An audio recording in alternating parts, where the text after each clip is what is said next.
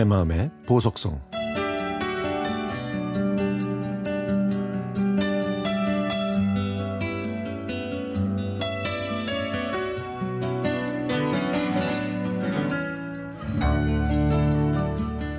저는 대학교 때 미국으로 어학 연수를 가려고 영어 학원에서 회화를 공부했지만 생각과는 달리 빨리 늘질 않더군요.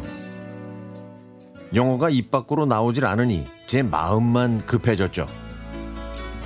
그렇게 3개월이 흐른 후에 다른 반과 수강생들과 함께 수업을 들었는데 그 중에 어, 낯익은 얼굴이 있는 겁니다.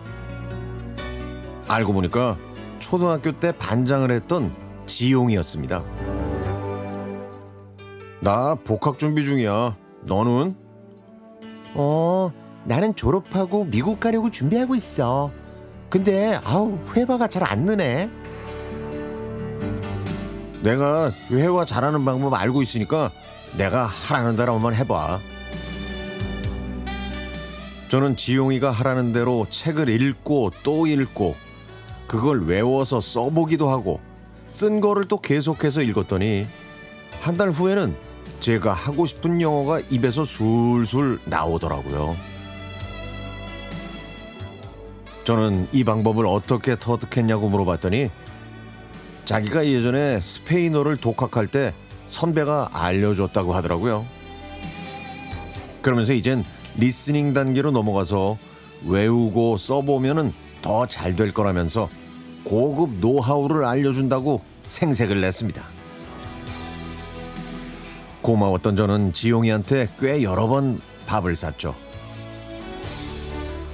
야, 너 초등학교 때 반장하면서 억세 보였는데 이제는 숙녀가 됐네. 내가 소개팅 주선해 볼까?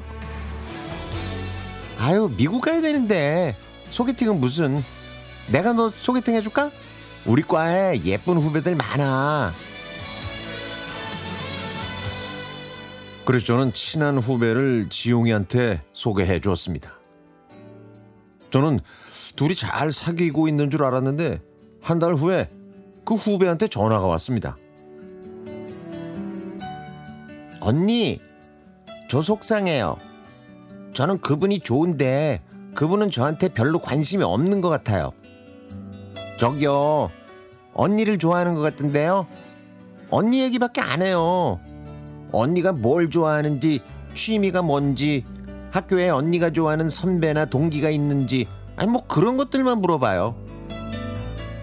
그리고 언니가 초등학교 때 어땠는지 그것만 얘기하더라고요. 언니, 혹시 어렸을 때 수두 알은 적 있었어요? 어머, 어머, 어머, 그걸 어떻게 알았어? 아이, 그분이 그때 걱정 많이 했다고 밤에 잠도 못 잤다고 하더라고요.